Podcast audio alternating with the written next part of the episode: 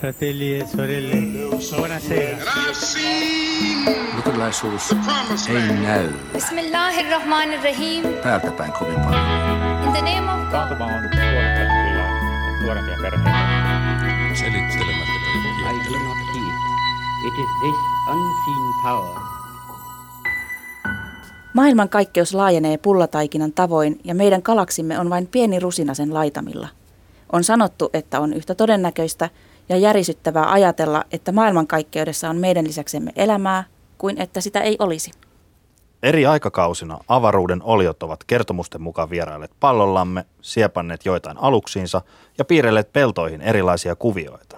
Viihdeteollisuus on ollut pullollaan skalleja ja muldereita, jotka ovat vääntäneet kättä yleensä siitä perusasetelmasta, onko ufoja olemassa vai ei.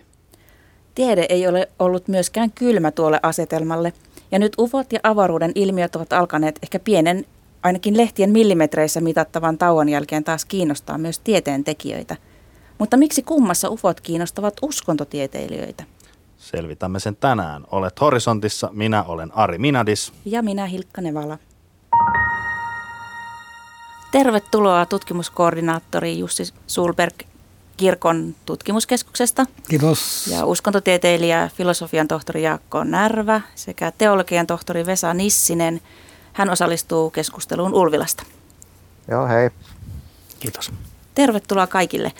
Tuota niin, miksi juuri nyt, miksi ufot ja muualla mahdollisesti asuvat sivilisaatiot kiinnostavat ihmisiä juuri niin kuin tällä hetkellä, että tuntuu, että on ollut jonkinnäköinen tämmöinen tauko välissä, että nämä ei ole ollut niin lehdissä ja muualla esillä, mutta, mutta tuntuu, että nyt olisi taas enemmän. Mistä tämä johtuu? Jussi vastaa ensin. No nyt viime aikoina on ollut ö, jonkin verran ihan isommassa mediassa ö, juttuja siitä, miten esimerkiksi Englannissa on, on näitä tota, ö, niin sanottuja UFO-arkistoja avattu. Samoin Yhdysvaltoihin liittyen samankaltaisia lehtijuttuja on näkynyt täällä Suomessakin. Sitten huomasin ihan tämän vuoden aikanakin, en tiedä oliko sattumaa, mutta aika lyhyen ajan sisällä niin oli Helsingin Sanomissa, oli tämmöinen isompi juttu Suomen UFO-tutkijoista. Sitten oli tämmöistä niin sanotusta UFO-kontakti-ilmiöstä, oli, oli myös tämmöinen iso juttu yhdessä aikakauslehdessä. Ihan tämmöisiä nopeita poimintoja tästä lähiajolta, mutta saattaa tietysti olla, että esimerkiksi semmoinen asia, kun, ää, kun uutisoidaan näistä, näistä tuota, esimerkiksi eksoplaneetoista, niin se tavallaan virittää ja hiukan orientoi myös sitten pohtimaan näitä mahdollisia kysymyksiä, että onko, onko elämää ja jos on, niin minkälaista muualla kuin täällä meidän planeetalla. Joo, noita aika paljon tulee telkkarista noita dokumentteja, ihan UFO-dokumentteja ja sitten noita avaruusdokumentteja noista uusista löydöistä. Että se altistus on, on tota, aika vahvaa. Ja sitten mietin sitä, että kun niin kun yhteiskunnalliset epävarmuustilat voi vaikuttaa siihen, että kaikki tämmöinen niin kuin henkinen tai hengellinen kiinnostus nousee, kun ihmiset kaipaa turvallisuuden tunnetta ja johdatusta ja jotain järkeä ja mielekkyyttä elämään, niin tota, ufoki on hyvin henkinen tai hengellinen käsite, vaikka sitä voidaan niin kuin ajatella tieteellisesti tai teknisesti, mutta se liittyy avaruuden, avaruuden käsitteeseen, joka on, on niin kuin tosi eksistentiaalinen, että, että tota, avaruudessa on sen mestareita ja käydään filosofisia ja uskonnollisia keskusteluja ja, ja näin, niin nämä tota, politiikan äh, kiemurat ja, ja jatkuvasti tuosta taloudesta puhutaan, että kuinka niin epävarmaa se, se on ja, ja jatkuva puheenaihe tuo ilmastonmuutos aiheuttaa ahdistusta ja noin. Että tota, nekin voi lisätä sitä kiinnostusta tietysti. Joo, hän oli siis Jaakko Närvä. Ja mitäs Vesa Nissinen, olet No, siellä Ulvilassa kyllä mä- mieltä asiasta? Kyllä mä komppasin näitä edellisiä puhujia, että niin kun, ainakin nyt nämä tähtitieteen uudet löydökset tuolta, äsken mainittiin nämä eksoplaneetat ja muut, niin kyllähän se lisää ihmisten tietoisuutta näistä asioista. Ja, ja sitten varmaan tämä uhkaavat tulevaisuuden kuvat, mihin kai se Sulpari viittasi siellä, niin kyllä mun mielestä nämäkin virittää ihmisiä niin tämmöiseen pohdintaan siitä, että että tuota, tämmöinen pelko leviää ja ihmiset pohtii, että mitä hän tulevaisuudessa on tullessa. Ja haetaan ehkä sitten tämmöisiä, tämmöisiä niin avun eväitä sieltä, mistä niitä tulee. Ja ainahan ihmiset on turvautunut johonkin, johonkin oudolta ja yliluonnollista vaikuttavankin tämmöisen tilanteen edessä. Ja sitten mä ottaisin myös esille tämän science fiction teollisuuden, että kyllähän se tuottaa jatkuvasti tämmöistä kamaa meille, mistä niin kuin ihmiset ei voi niin kuin välttyä olemassa tietoisia niin kuin tämän tyyppisistä asioista, että se kiinnostaa ihmisiä. Ainakin nämä kolme nyt sitten. Joo, tota, teologit on myös kiinnostuneet maan ulkopuolista elämästä, että, että muun muassa Vatikaanin observatorio on tästä jotenkin kiinnostunut, niin kertoisitko siitä? Joo, tota, kyllä kyllä, että kristilliset kirkot nyt ylipäänsäkin ymmärtääkseni suhtautuvat aika myönteisesti ajatukseen niin kuin ylipäänsä maan ulkopuolesta elämästä. Että tämä, mä vähän niin kuin erottaisin kyllä tässä tämän, tämän tämmöisen niin kuin, ää, niin kuin tähtitieteen ja astrobiologian tämmöisen kovan, kovan tieteen niin kuin tämmöisistä ää, UFO-tutkimuksista, joilla ei ehkä ole virallista, semmoista virallista niin kuin, ää, tutkimusstatusta sillä tavalla yliopistoissa ainakaan, että, että tuota, niitä mutta että niin kuin kirkot on kiinnostuneita nimenomaan kyllä mun mielestä niin kuin siitä, että mitä, mitä nyt löytyy tästä maailmasta ja maailman kaikkeudesta, koska se voidaan sitten liittää ää, Jumalan luomistyöhön ja sitä kautta niin kuin on, on mielenkiintoinen ajatus, mutta että sitten tämä UFO-tutkimus sinällään, niin si, si, siihen liittyy niin monenlaisia tulkintoja ja se voidaan liittää tietysti myös tähän maan ulkopuolisen elämän ajatukseen, niin kuin varmaan usein, usein tehdäänkin, mutta, mutta kun se voi olla jotakin ihan muutakin usein, niin se ei ehkä ole niin ensisijaisesti kuitenkaan niin kuin kirkkojen intressien kohteena tämä UFOt sinällään. Tuosta voisi mainita tästä tavallaan niin kuin, ö, jonkinlaista orientaatiosta tai vähintäänkin mielenkiinnosta sitä ajatusta kohtaan, että maan ulkopuolella on, on, on tuota, ö, elämää ja, ja, ja, ja ihan tämmöisiä kehittyneitä sivilisaatioita. Tuossa viime vuoden tiedebarometrissa – oli kysymys, että tuota, oli väite, että, että siitä huolimatta, että tiede ei ole pystynyt todistamaan näitä UFO-havaintoja, niin on selvää, että ää, täällä meidän planeetalla on ää, käynyt vierailmassa muiden sivilisaatioiden edustajia, siis ulkoavaruuden ää, aluksia, niin se oli yllättävän iso, iso tuota se lukema, että tämän väitteen kanssa oli samaa mieltä tai jokseenkin samaa mieltä lähes viidennes näistä vastaajista. Se oli yllättävän korkea. Niin kuin, sehän ei suinkaan tarkoita sitä, että äh, tämä joukko olisi tämmöisiä niin kuin aktiivisia, äh, aktiivisia tuota, paraufologian harrastajia, mutta se kertoo semmoista tietynlaista niin kuin, orientaatiosta ja tavallaan niin kuin avoimuudesta, että, että tuota, tämmöinen, asia olisi mahdollista.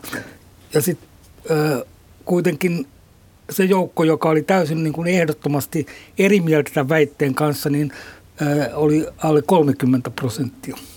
Mm. No tota, millainen on teidän mielestä niin kuin tyypillinen UFO-havainto ja mikä näitä UFO-havaintoja selittää? Jaakko, sä osaat vastata tähän. No tyypillinen on ihan tämmöinen niin pistemäinen kohde yötaivaalla tai tummalla taivaalla. Ja pistemäisenä havaittu valoilmiö. Siinä selityspuolessa on tietysti monenlaisia asioita, niin kuin lähtien se, että mitä kaikkea tämmöisiä kohteita siellä taivaalla liikkuu, lentokonevaloja, meteoroja ja satelliitteja ja näin, että mistä se virhetulkinta voidaan tehdä.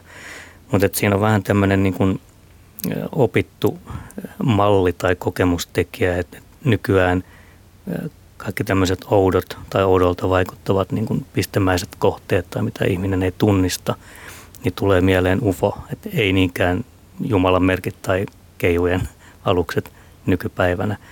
Ja se UFOn käsite on aika vetoava tai kiehtova, että se on, on, on sitä niin kuin tunteellisesti ja sitten siihen liittyy semmoista järkiperäistä uskottavuutta, koska ihmiset usein niin kuin yhdistää vieraan älyn ja ufot. Vesa tuossa sanoi, että, että ne on eri asioita, niin ne onkin, että ufoilla on monia tulkintoja ja ufotutkimus ei ole virallista ja se ei ole niin virallisesti hyväksytty. Tässä on hyvin kiistanalainen, mutta vieraan älyn etsintä on tietysti tieteellisesti hyväksyttyä, mutta siinä tulee semmoista älyllistä vakuuttavuutta, kun nämä asiat sekoitetaan ja ufologiakin esiintyy niin kuin eh, hyvin tieteellistyyppisin argumentein ja näin. Ja se tunteellinen vetoavuus on siinä mm, niin kuin aika voimakas just tämän avaruuden symboloinnin takia, kun se populaari avaruus on niin viehättävä ja jännittävä ja, ja ihmiset etsii siitä niin kuin elämään liittyviä merkityksiä. Ihan siinä havaintotilanteessa semmoisia, että kun ne havainnot tehdään yleensä niin kuin, ää, yöaikaan tai varhain aamulla tai illalla, niin se vireystila ja tarkkauden tila voi olla alhaisempi ja se vaikuttaa siihen arviointikykyyn. Tai tota, jos siihen, kuten usein tulee pelkoa ja jännitystä, ihminen oikeasti ajattelee, että hän näkee jotain vieraan älyn alusta, niin, niin tota, se myös se pelkotila mm, voi alentaa sitä arviointikykyä siinä tilanteessa ja se UFO-tulkinta niin alkaa vahvistua. Hmm. Ketä tai mitä nämä UFO tai maan ulkopuolinen äly oikein voisivat olla, Vesa, jos vastaat? Jaa. Öö, no se, se tota, nyt sitten, puhutaanko näistä ufoista nyt sitten, että onko tämä oletus nyt sitten, että täällä on, on meidän keskuudessamme joitakin tämmöisiä olentoja tai muita, joita nyt sitten tässä käsittelemme, vai puhutaanko nyt ylipäänsä vaan siitä, että jossakin tuolla voi olla älyllistä elämää tuolla Puhutaan muualla. molemmista. Puhutaan ensin vaikka siitä, mitä ehdotit, että onko täällä meidän keskuudessa, ja jos on, niin mitä ne mahdollisesti voisi olla? Niin, no en tiedä. Kyllä mä ainakin on avoin sille, että täällä maailmassa varmaan on semmoista, mitä me emme vielä tiedä, ja, ja onhan semmoinen yksi hypoteesi olemassa, että täällä on ollut tai on jatkuvasti joitakin tämmöisiä meille tuntemattomia eliöitä tai olomuotoja, joita me, me emme vaan niin sitten havaitse, näe, ehkä ne tutkii meitä tai jotakin muuta vastaavaa. Kyllähän tämmöistä on ajateltu kautta aikojen. No miksi he sitten piilottelisivat itseään meiltä, siihen voi olla monia syitä. Ää, mutta mä en kauhean vahvana hypoteesina pitäisi sitä, että ne ovat täällä meidän keskuudessamme. Tosin sitten täällä on kyllä, niin kuin puhuttiin niistä UFO-havainnoista äsken, niin on kautta aikojen ollut tämmöisiä merkillisiä kokemuksia ihmisillä, mitä nyt ei kovin helposti pysty niin kuin selittämään ihan poiskaan nykyäänkään. Että kyllä se on ihan niin kuin varteutettava niin kuin näkökulma sekin, että, että joitakin täällä voisi olla. No mitä ne sitten ovat, minkälaisia, minkälaisia olomuodoltaan tai näin, niin se on ihan, ihan mitä hyvänsä, koska nämä on pelkkää hypoteettisia tuota, kuvitelmia. Toisaalta se jännä ajatella, että täällä olisi meidän lisäksi jotakin älyllisiä olentoja, joita me emme ne sitten vaan vielä ole niin kuin saaneet hyppysiimme tai niin kuin havaintokenttäämme. Että kyllähän tämä on erittäin mielenkiintoinen ajatus. No entä sitten se maan ulkopuolinen äly? Olisiko siellä no, siihen, avaruudessa? Siihen taas, mm. Joo, se on taas sitten vähän tämmöinen isompi juttu mun mielestä, että, että voisi olla hyvin todennäköistä, niin kuin, että, että niin kuin elämä, siis ainakin elämää on, mutta sitten älyllistäkin elämää. Tästä on kyllä monia linjauksia sitten eri tutkijoilla, että, että, että siinä jotkut ajattelee, että ei, ei ole kerta kaikkiaan, varsinkin tämmöiset niin biologit saattaa ajatella, että tämä on niin harvinaista evoluutio täällä maan päällä, että se, että, se, että tapahtuisi jossakin muuallakin tämmöinen elämäksi kehkeytyminen kemiallista aineista, niin se on niin kuin ihan absurdi juttu. Toisaalta taas toisessa päässä on semmoisia ajattelijoita, jotka ovat sitä mieltä, että, että kyllä valitsee jopa tämmöinen kosminen imperatiivi, että aina missä on sopivia alkuaineita ja energiaa ja pitkä aika, aika tuota käytettävissä ja muuta, niin kyllä se lopulta lähtee kehittymään ja jopa älylliseksikin, mutta se, että onko evoluutiolla joku suunta, niin se on taas kiistanalainen juttu, mutta monet on sitä mieltä, että kylläpä se lopulta tähtää tämmöiseen kompleksisuuteen jollakin tavalla äly tulee jossakin vaiheessa pinnalle.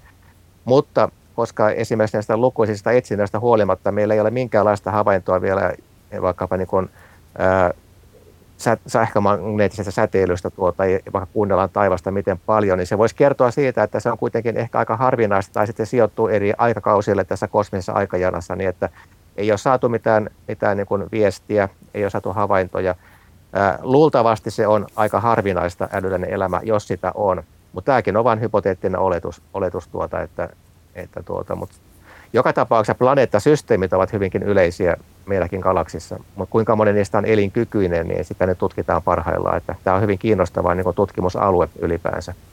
Onko teillä itsellänne niin kuin omia havaintoja esimerkiksi UFOista tai muusta? Aloita vaikka Jussi täytyy sanoa, että ei kyllä ole. Mielelläni, mielelläni haluaisin kokea tämän tyyppisen havainnon. Siis tarkoitan, että jos jonkinlainen tällainen hiukan mystinen, arvoituksellinen havainto, se olisi kokemuksena mielenkiintoinen. Vaikea sanoa, että olisiko se tämmöinen haltioittava kokemus, positiivinen kokemus, olisiko se mahdollisesti pelottava kokemus, mutta täytyy sanoa, että ei ole osunut kohdalle. Ehkä jonain päivänä osuu tai sitten ei. Että se voi olla varma, että ehkä se on muisti on vaan pyydetty. Nähnyt niin, kuitenkin. Niin, kyllä, joo, on abduktoitu. niin. No Jaakko. Joo, olen, olen nähnyt kyllä semmoisen hyvin ufomaisen kohteen, että tota, semmoisen soikean, soikean kohteen taivaalla, joka oli tota ihan selvä rajanen ja, ja siellä se oli vinossa vaaleanpunaisen pilven edessä ja vaaleanpunainen oli tämän kohteenkin väritys. Ja tota, sen rajat alkoi himmenemään siitä ja se jakautui kahdeksi palloksi, jonka rajat edelleen niin kuin himmeni ja sinne pallot hävisi kokonaan ja sitten nämä pallot alkoi tulee takaisin niin kuin edelleen epäselvä rajasina ja tota, yhdistyi sitten taas tämmöiseksi selvärajaiseksi soikeoksi ja, ja tässä kävi niinkin, että kun me olin pussissa suoralla tiellä ja tämän kohteen liike ei voinut aiheutua siitä pussin liikkeestä, niin tota, siinä oli joku hetki, kun me katsoin kelloa, että kuinka kauan se kokemus kestäisi, niin se olikin niin kuin, vähän niin kuin taivaan lain toisella puolella pompannut sinne siinä tota, kellon katsomisaikana. Tai sitten se oli samanlainen, samanlainen kohde, mutta että se oli hyvin, hyvin tota, tämmöinen ufomainen ja, ja itselle niin kuin hämmennystä herättävä kokemus. Minkälaisia tuntemuksia sulla oli sen aikana? No kyllä me heti kun me näin sen, sen niin ajattelen, että, että se on ihan tyypillinen, niin kuin miten monia ufohavaintoja kuvataan, että se on siellä vinossa paikallaan ja selvä rajana, tuommoinen soikea. Ja ajattelin kysyä tota, siinä sitten muilta matkustajilta, että näettekö te tuon ufon tuolla, mutta en uskaltanut, koska, koska tota, mieleen tuli, että mitä jos he sanoivat, että he ei näe niin mitä, mitä sitten, mitä me itsestäni siinä sitten ajattelin, että miksi mä näen tuommoisen. Ja sen jälkeen siinä tuli ehkä tämmöinen, voisi sanoa pieni äh, traumareaktio, että ei se nyt pahalta tuntunut, mutta semmoinen hämmennys, että me mietin sitä, että mikä ihmisen saattoi olla. Että vaikka me tiesin tämän tyyppisiä kuvauksia, että me oli jo lukenut ufokirjoja aika paljon, mutta tota, se oli vuonna 1997, niin tota, silti kokemuksena ja elämyksenä – se oli aika hämmentävä ja me, siitä, siitä niin kuin, me unohin se vähäksi aikaan ennen kuin mä rupesin taas miettimään sitä. No onko Vesalla? No ei, ei mulla ole kyllä mitään tämän tyyppistä. Toi mitä kuvailit äsken, niin se, se on kyllä hyvin tyypillinen tämmöinen, tämmöinen valopläiskä tuolla taivaalla. Että se on, se on mielenkiintoista, että jo, jotkut näkevät näitä, jotkut eivät näe. Ja tuota, yksittäisten ihmisten kokemuksia on vaikea mennä kiistämään sitten, että – että onko se sitten, se on aito kokemus heille, mutta miten se tulkitaan, niin se on, se on toinen asia. Että mielenkiintoista minusta on kuitenkin se, että esimerkiksi tähtitieteilijät, jotka niin työkseen katselee taivaalle jatkuvasti, niin ei, ei ne kyllä koskaan raportoi juurikaan tämän tyyppisistä näkemyksistä, että jotakin, jotakin valopisteitä outoja siellä liikkuisi tuota ja niitä ruvetaan erikseen tutkimaan. Että, et, et se on kyllä, tavalliset ihmiset näkevät näitä, mutta, mutta se, se, se on kyllä, en ole itse koskaan kohdannut tämmöistä, että mielenkiintoista olisi kyllä kohdata, joo. Tota, Jaakko Narva, olet väitellyt tohtoriksi aiheesta ufologia ja ufokokemukset uskonnollisina ilmiöinä. Ja teoreettinen tutkimus tota, niin, niin, julkaistiin Helsingin yliopistossa 2008. Tota, oliko tämä kokemus se, mikä niin sai kiinnostumaan tekemään tätä tutkimusta? Ja miten sitten, siihen on suhtauduttu? Tämä on aika e- e- erikoinen aihe tutkimus. Joo, on se vähän erikoinen. Ei se kokemus, me olin opiskelemassa silloin perusopiskelijana ja, ja olin jo päättänyt erikoistua tähän UFO-aiheeseen oikeastaan, että se kokemus ei vaikuttanut siihen kiinnostukseen, että se oli tämmöinen ylimääräinen bonus, mutta tota, että se kiinnostus tulee jo tämän tyyppisiin asioihin niin lapsuudesta. Hyvin siihen on suhtauduttu noin yleensä että en ole kohdannut mitään niin erityisen nurjaa tai, tai ikävää kohtelua. Että on saanut niin kuin siinä mielessä olla, rauhassa, mutta monenlaistaan se suhtautuminen tietysti ihmisillä on ollut, että, että tota, joitakin se on närkästyttänyt ja, ja ehkä vähän ahdistanut ja jotkut on ollut innoissaan ja, ja ollut, ollut niin kuin arvostanut, arvostanut sitä ja, ja niin. Että. Olet horisontissa tai tällä kertaa vieläkin kauempana. Keskustelemme ufoista ja siitä, miten avaruuden mahdolliseen elämään toisaalla kuin omalla pallollamme tulisi suhtautua. Keskustelemassa ovat tutkimuskoordinaattori Jussi Sulberi ja uskontotieteilijä filosofian tohtori Jaakko Närvä sekä teologian tohtori Vesa Nissinen. Vesa, monelle voi olla uutinen, että teologiatutkija on kiinnostunut ufoista ja sä tutkit, oot tutkinut väitöskirjassasi modernin teologisen tutkimuksen suhtautumista kosmiseen evoluutioon ja maan ulkopuolisen elämän kohtaamiseen, mutta miten teologinen tutkimus liittyy UFO-tutkimukseen? Mitä tämä teologia tarjoaa tähän keskusteluun ja tutkimukseen maan ulkopuolisesta elämästä?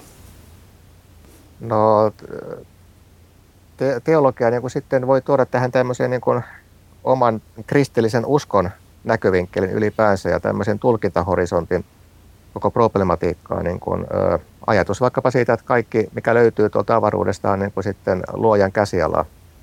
Ja sitä kautta niin kuin teologia voi tuoda tähän oman näkövinkkelinsä tähän tutkimukseen. Että, samalla sitten esimerkiksi tämmöinen, tämmöinen luterilainen teologi kuin Ted Peters niin, niin tota, on, on tuonut voimakkaasti esiin sellaisen asian, että teologia voi myös ö, esittää tämmöistä niin kuin, ö, kriittistä arviointia siinä mielessä, että, että tota, kun tämä Peters oli, oli näkevinään tässä vaikkapa SETI-tutkimuksessa tämmöistä uskonnollistyyppistä suhtautumista näihin tähän vieraaseen älyyn, niin teologia voisi voisi niin kuin yrittää paljastaa tämmöisiä niin kuin myyttisiä rakennelmia, mikä liittyy jopa ihan niin kuin tieteellisenkin SETI-tutkimukseen se, se niin kuin liittyy tämmöiseen ajatukseen tai niin kuin toiveisiin, kuvitelmiin siitä, että jossakin tuolla on semmoisia ystävällisiä älyllisiä olentoja, jotka, jotka niin kuin mielellään tulevat ojentamaan auttavan kätensä niin kuin ihmiskunnalle. Ja, ja tota, tähän niin kuin tavallaan sekoittuu semmoista samantyyppistä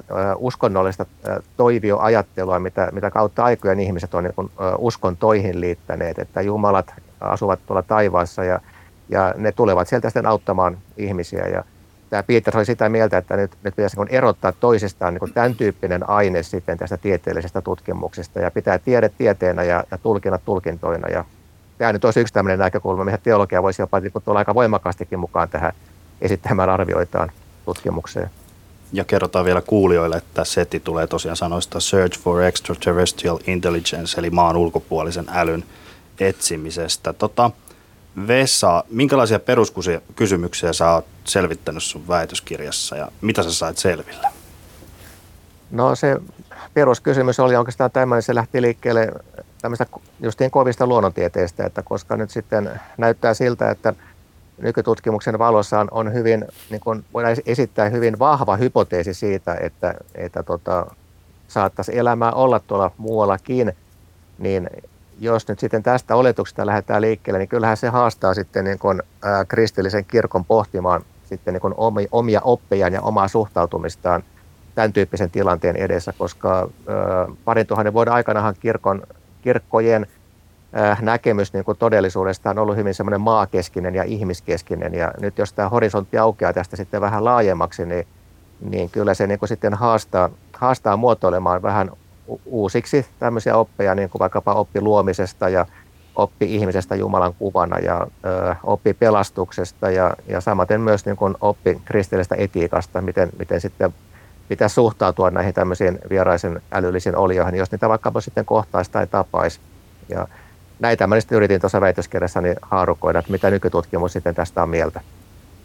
Tuossa muuten edesmennyt fyysikko uh, Hawking, hän oli mukana eräässä tämmöisessä SETI-projektissa ja hän aina muutamia kertoja toi, toi tämmöistä näkökulmaa esille, että, että jos tämmöinen niin kuin, ää, vieras sivilisaatio, maan ulkopuolinen sivilisaatio jostain löytyy, niin, niin tuota, on otettava huomioon semmoinen mahdollisuus, että se ei ole välttämättä lainkaan ystävällismielinen ihmiskuntaa kohtaan, vaan se suhde, suhde sitten niin kuin ihmiskuntaa kohtaan voi olla hyvinkin tämmöinen niin kuin suorastaan imperialistinen, että hän, hän joissakin haastattelussa toi tämmöistä näkökulmaa, että, että tuota, kuinka paljon sinne avaruuteen päin kannattaa ikään kuin huudella, että täällä ollaan, että sieltä voi tulla vastaan sitten tämmöinen niin kuin kehittynyt sivilisaatio,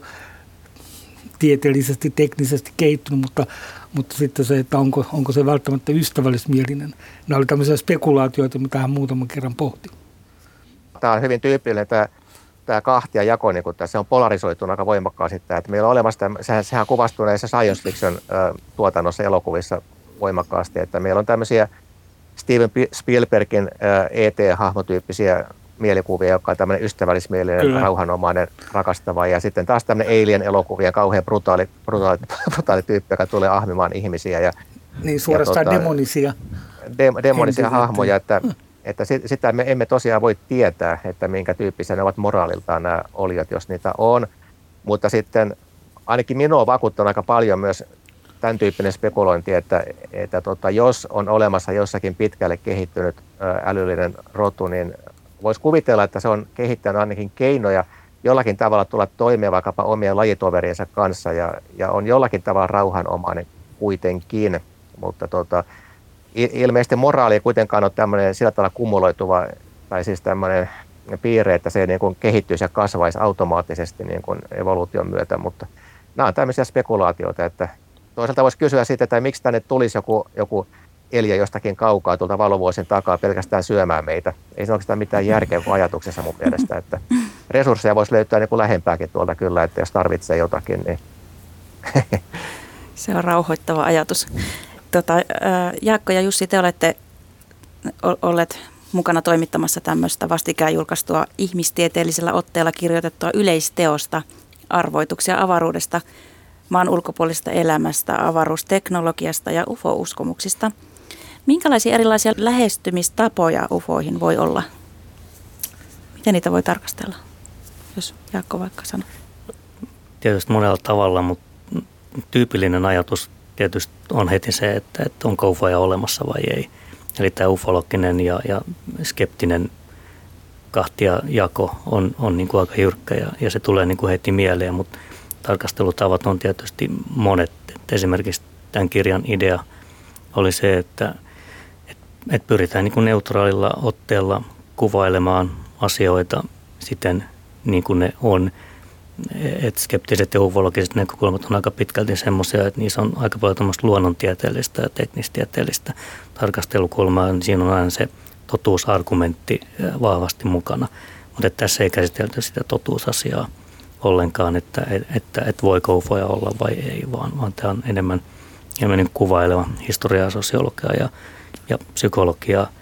Ja tota, ylipäätään niin se on myös tärkeää, että, että mitä nämä kokemukset antaa ihmisille, että, että mikä on niiden merkitys siinä ihmisen elämässä, että, että mitä ihminen saa siitä tarkoituksen kokemusta ja yhteisöllisyyden ja yhteyden kokemusta ja turvallisuuden kokemusta. Että tota, se että totuuskysymys ei ehkä aina ole niin olennainen. Jussi Sulberi, olet tutkimuskoordinaattorina tutkinut suomalaista uskontokenttää ja, ja olet todennut, että, että tämmöinen niin kuin, ä, auktoriteettiin perustuva uskonnollisuus on vähentynyt, mutta sitten henkisyys on niin kuin, ja sen etsiminen on niin kuin lisääntynyt. Niin liittyy, miten tämä UFO-uskonnollisuus sitten liittyy tähän? Joo, äh, UFO-uskonnollisuus voidaan oikeastaan jakaa tämmöisen kolmeen, kolmeen niin kuin pää, pää niin kuin virtaukseen on tämmöinen kansanomainen, populaari uh, UFO-uskonnollisuuden, UFO-uskomuksien kenttä. Sitten on toinen tämmöinen uh, UFO-kontaktiliike, joka pohjautuu pitkälti länsimaiseen esoteeriseen perinteeseen. Ja kolmas on sitten tämmöinen niin kuin, kristillisten UFO-tulkintojen kenttä. Tämä UFO-kontaktiliike on siis syntynyt tuolla, tuolla tuota, 50-luvun alussa Yhdysvalloissa. Ja, ja sen taustalla voidaan niin kuin sillä lailla varsin selkeästi hahmottaa tosiaan tämä länsimainen esoteerinen perinne ää, lähinnä teosofia ja spiritualismi on siellä ollut niin kuin vaikuttavina, vaikuttavina niin kuin virtauksina ja liikkeinä.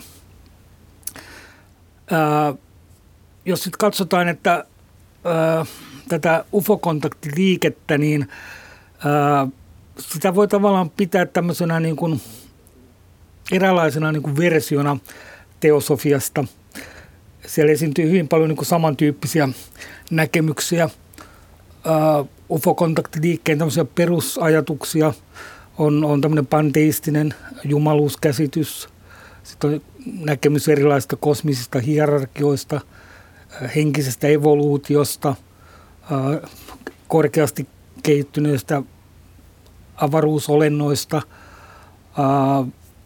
jälleen syntymä ja karma esiintyy usein myös, myös tämän tyyppisessä uskonnollisuudessa. Ja, ja, tota, ja sitten ajatus tämmöisestä intergalaktisesta velje, veljeydestä. Ja nämä näkemykset tosiaan aika paljon kumpua sieltä niin kuin teosofian puolelta. Spiritualismissa aika varhain jo esiintyi tämmöisiä näkemyksiä, että kontakteja voidaan saada myös muiden planeettojen olennolta. Esimerkiksi 1800-luvulla Alan Kardekin luomassa spiritualistisessa liikkeessä oli tämän tyyppisiä näkemyksiä. Oikeastaan voi sanoa näin, että tämä lentävän lautasen tämmöinen käsite oli oikeastaan nimenomaan se uusi käsite, mikä liitettiin tähän niin kuin 40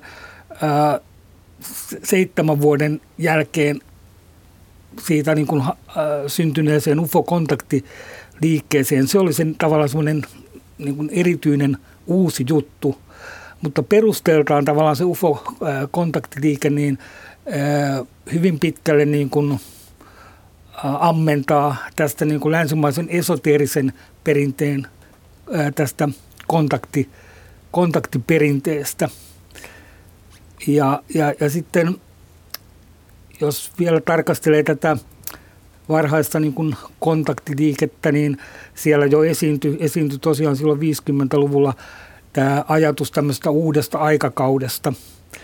Ja esimerkiksi J.K. Domelton, amerikkalainen uskonnon tutkija, niin, niin tuota, hän on luonnehtinut näitä varhaisia 50-luvun uh, UFO-kontaktiryhmiä tämmöiseksi tavallaan niin kuin esi, niin kuin New Age-ryhmiksi. Ja, ja toki niin kuin tämä UFO-kontaktiliike sijoittuu, sijoittuu tähän niin kuin sit laajempaan uushenkisyyden kenttään.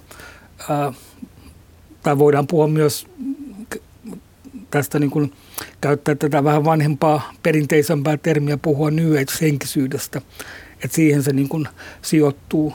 Eli, eli tosiaan juuret on tässä länsimaisessa esoterisessa perinteessä ja, ja sitten se laajempi konteksti on tämä, tämä New Age-kenttä. Ja sitten vielä ää, UFO-kontaktiliike linkittyy tämmöiseen niin sanottuun UFO-sieppaus, UFO-abduktio perinteeseen, joka, joka sitten tuota alkoi 60-luvulta eteenpäin niin kuin hahmottumaan. Se kuulostaa tutulta täällä Suomessa se UFO-kontaktiliike ja nämä UFO-sieppaukset ja muut. Että meillä oli näitä superjulkiksia silloin 80-90-luvulla, niin kuin Rauni-Leena Luukanen, Kilde ja Kyllä. sitten muitakin. Niin siinä oli just tämä roolissa. Joo. Jaakko, tota, väitöskirjasi mukaan ufologia ja ufokokemukset on suurimmaksi osaksi uskontoa ja vain hyvin pieneltä osin jotain muuta. Mutta miltä, ne, miltä osin ne on uskontoa? Öö, no, siinä on, on tietysti, pitää niin kuin ensin vähän miettiä sitä, että no mitä se uskonnolla tai uskonnollisuudella tarkoitetaan.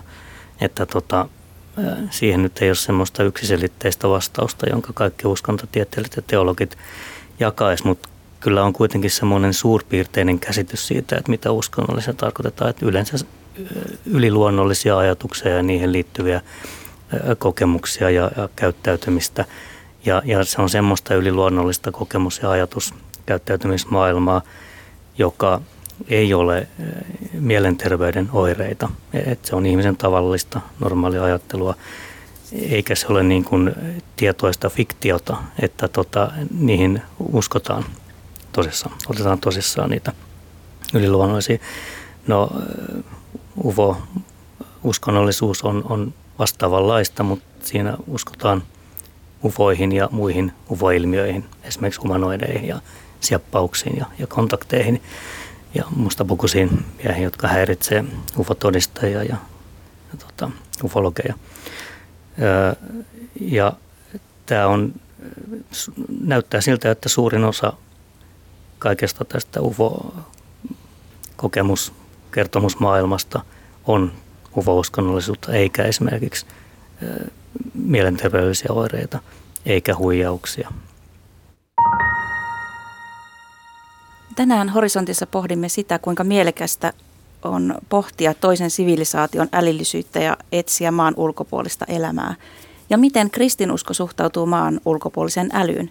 Keskustelemassa ovat tutkimuskoordinaattori Jussi Sulperi kirkon tutkimuskeskuksesta ja uskontotieteilijä filosofian tohtori Jaakko Närvä sekä teologian tohtori Vesa Nissinen. Miten ufoihin on suhtauduttu kristillisen kirkon piirissä historian eri aikoina ja miten suhtautuminen on muuttunut tähän päivään tultaessa? Vesa. Ää, nimenomaan ufoihin siis vai? Ää, joo, tai siis tähän, nyt täytyy varmaan erotella tämä, että, että tuota, niin maan ulkopuolinen äly, niin miten siihen yleensäkin on kristillisessä piirissä suhtauduttu? Joo, no kyllähän tota, jo muutama tuhat vuotta sitten, niin kun antiikin filosofit ja teologit silloinkin, niin ää, esittivät hypoteesina sitä, että voisi olla muita maailmoja, jossa, jossa niin kuin olisi ää, elämää jonkinlaista, ää, mutta koska niin kuin, ää, esimerkiksi raamattu ei millään tavalla viittaa siihen, että, että, että, niin kuin, että voisi tämmöistä olla. Se ei niin kuin ajatuksenakaan niin kuin ollut kauhean vahvasti perusteltua, että sitten – sitten niin kuin vasta uudella ajallahan tämä uusien löytöjen muuta on tullut voimakkaammin esillä ajatus siitä, että voisi muita maailmoja olla. Mutta kyllähän historiassa on paljon tämmöisiä kavereita, vaikkapa, vaikkapa Bruno, joka poltettiin sitä aikanaan, että kun esitti tämmöisiä ajatuksia, että on muita maailmoja. Että kyllähän joku ollut ihan hurmioituneita tämän ajatuksen kanssa ihan kirkonkin historiassa. Että, ja ja tota, kyllähän niin kuin jos haluaa lukea vaikkapa raamattua tiettyjen silmälasien kanssa, niin voihan sitä niin kuin nähdä tämmöisiä Hesekielin näkyjä ja muita vastaavia, joka voidaan tulkita sitten vaikkapa vaikkapa eteen kohtaamiseksi, jos haluaa, mutta että eihän niitä yleensä ole niin teologian piirissä sillä tulkittu, vaan ne on tämmöisiä niin hengellisiä näkyjä. Ja nämä enkelikohtaamiset ja muutkin, niin, niin tota, ei, ei, niitä kirkon piirissä nyt yleensä sillä tavalla tulkittu, että siellä joku vieras äly niin kuin muilta planeetolta tulee sinne vierailemaan, vaan ne on nähty sitten niin kuin Jumalan luomina enkeleinä tai muina vastaavina, ja niitä ei ole sekoitettu sitten oikeastaan kirkon historiassa näihin muilla planeetoilla asuviin olentoihin välttämättä ollenkaan. Ne on ihan jotakin muuta luotua todellisuutta. Että sittenhän tämmöinen populi, populaarimpi tämmöinen, ää, tämmöinen ää, UFOihin liittyvä tulkintatraditio, mikä liittyy vaikka tähän Ancient Aliens-liikkeeseen ja Deniken ja muihin tämmöisiin, niin on sitten enemmän tuonut sitä esille, että, että nämä kokemukset oli nimenomaan tämmöisiä niin kuin kohtaamisia siellä raamatussakin, ja nämä ja ihmiskunnan vanhat jumalat nimenomaan on ollut tämmöisiä avaruusolentoja, joita sitten on tullut tänne ja niitä on kohdattu, mutta ei tämmöisen niin kuin vahvan teologian piirissä, kristiuskon piirissä niin kuin ole tämä maan ulkopuolinen elämä niin, kuin, niin, niin voimakkaasti noussut esille ennen nykyaikaa oikeastaan, että, että nykyään tämä on sitten pamahtanut pinnalle johtuen sitten nimenomaan näistä tota, uusista löydöistä, mitä on, on nykyaikana tähtitieteen piirissä tehty, niin näin sanoisin. Tämä, tosiaan tämä muinaiset astronautit tämmöinen ajatus, niin se on, se on todella hyvin suosittu tässä niin kuin ufologian kentällä ja, ja, ja tota, siitä on, siitä on voi sanoa semmoinen ihan oma, oma, oma kirjallisuusgenrensä vielä tässä niin kuin, äh, ufologian sisällä. Ja tosiaan kun sanoit, että äh, aina, aina silloin tällöin tämmöisiä pohdintoja – kirkon ja kristinuskon piirissä on esiintynyt. Nyt äkkiseltään muistelen, että taisi olla jo Origenes oli yksi, yksi tuota, henkilö, varhainen kirkkoisa, joka, joka, joka tuota näin vähän sivulauseen omaisesti toi esiin tämmöistä ajatusta, että, että mahdollisesti muuallakin olisi elämää kuin täällä maassa. Tota, Vesa, miten sä uskot, että kristinuskolle käy, jos muutakin elämää löytyisi? Joo, no kyllä mä uskon, että kristiusko selviää siitä. Ainakin nyt, kun mä tähän modernin teologiseen tutkimukseen tältä alueelta perehtynyt, niin, niin kyllä nyt yleensä niin ollaan aika, aika suopeita tälle ajatukselle, että, että kristiusko selviää tästä ja, ja voi tulkita ja nämä vieraat älylliset olinnot jopa niin kuin, niin kuin, ä, meidän maailmankatsomusta ja ihmiskuntaa rikastuttaviksi tekijöiksi ja ei, ei millään tavalla niin kuin, suhtautua siihen niin negatiivisesti, jos löytyisi tämmöistä vierasta elämää. Et katolisen kirkon piirissä ja luterilaisen kirkon piirissä ja muidenkin monien niin kuin, ää, on, on hyvin myönteistä suhtautumista. Ja tästä on tehty ihan tämmöistä, tämmöistä niin laajempaakin kyselytutkimusta ja ei semmoista uhkaa nyt oikein ole voitu havaita. Et ehkä ne on enemmän tämmöiset niin fundamentaaliset piirit sitten, mikä näkee mm. jollakin tavalla uhkana sitten tämmöisen ajatuksen, että tuolla olisi elämää muualla, koska tämä ajatuskuvio on perinteisesti ollut niin geosentrinen, tuota, että nämä ufotkin ja muut sitten saadaan nähdä tämmöisinä öö, vaikkapa demoneina ja saatanan enkeleinä tai muina tämmöisinä. Jotkut sitten on tulkinut myös niin kuin Jumalan enkeleinä ja ilmoituksina ihmiskunnalle, mutta, mutta, tota, mutta joitakin tämmöisiä oppeja kyllä niin pitäisi hieman muotoilla sitten uusiksi öö, kristiuskon piirissä, jos, jos tota, kävisi ilmi, että tuolla on jotakin muita älyllisiä olentoja. Ja tota, ne koskisi juuri sitä, mitä äsken puhuin, eli nämä luomisteologiset ihmiskuvaan liittyvät ja pelastuskysymykseen ennen kaikkea liittyvät ja sitten myös moraalisia haasteita tulisi siinä. Että tämä pelastuskysymys on semmoinen, mikä, mikä, mikä varmaan monet repii niin päästään hiuksia sen kanssa sitten vielä, mutta... Mielenkiintoinen ajatus. Tässä meillä alkaa aika loppumaan. Tämä on niin äärimmäisen ääre, äärimmäisyyksiin tai äärettömyyksiin kiinnostava aihe. Mutta tota, niin miten maailmamme muuttuisi, jos me löytäisimme ulkopuolista elämää tai he löytäisivät meidät? Jaakko Narva. Se varmaan riippuu siitä, että miten löydettäisiin mitä löydettäisiin. Että jos vaikka setin avulla todettaisiin joku signaali, että, että tota, jossain kaukana on älyllistä elämää, mutta se ei olisi kuitenkaan täällä eikä vaikuttaisi hirveästi, niin olisihan se tietysti valtava tieteellinen niin kuin löytö ja, ja mullistus. mutta luultavasti ihmiset sitten hetken niin kuin mellastuksen jälkeen tai innostuksen jälkeen, niin siitä jatkaisi normaalia arkielämäänsä. Että se, mutta, se, mutta jos ufoja ajattelee ja ajattelee, että ne on jo täällä ja, ja se saataisiin selville ja että on jotain vaikutuksia, niin se olisi tietysti ihan erilainen tilanne sitten, että se nyt riippuu siitä, että, että, että mitkä näistä UFO-väitteistä on niin totta – että onko vaan, nähdäänkö vain havaintoja vai, vai siapataanko ihmisiä todella ja onko jotkut salaliittoteoriat totta. Että tota, no, se on sitten vaan tämmöinen niin kuin kuvittelun ja, ja niin kuin spekulaation asia, että mitä mahtaisi tapahtua. Hyvä. Meillä alkaa aika valitettavasti loppumaan. Kiitos äärettömän mielenkiintoista keskustelusta Vesa Nissinen, Jaakko Närvä ja Jussi mm. Sulberi. Ehkä nämä avaruuden salaisuudet joku päivä selviävät myös meille. Kiitos. Kiitos. Kiitoksia. Kiitos. Tämä oli Horisontti. Ohjelman voit kuunnella uudelleen Areenasta, missä vain ja milloin vain, ainakin melkein. Ehkäpä tulevaisuudessa myös toisissa ulottuvuuksissa ja galakseissa.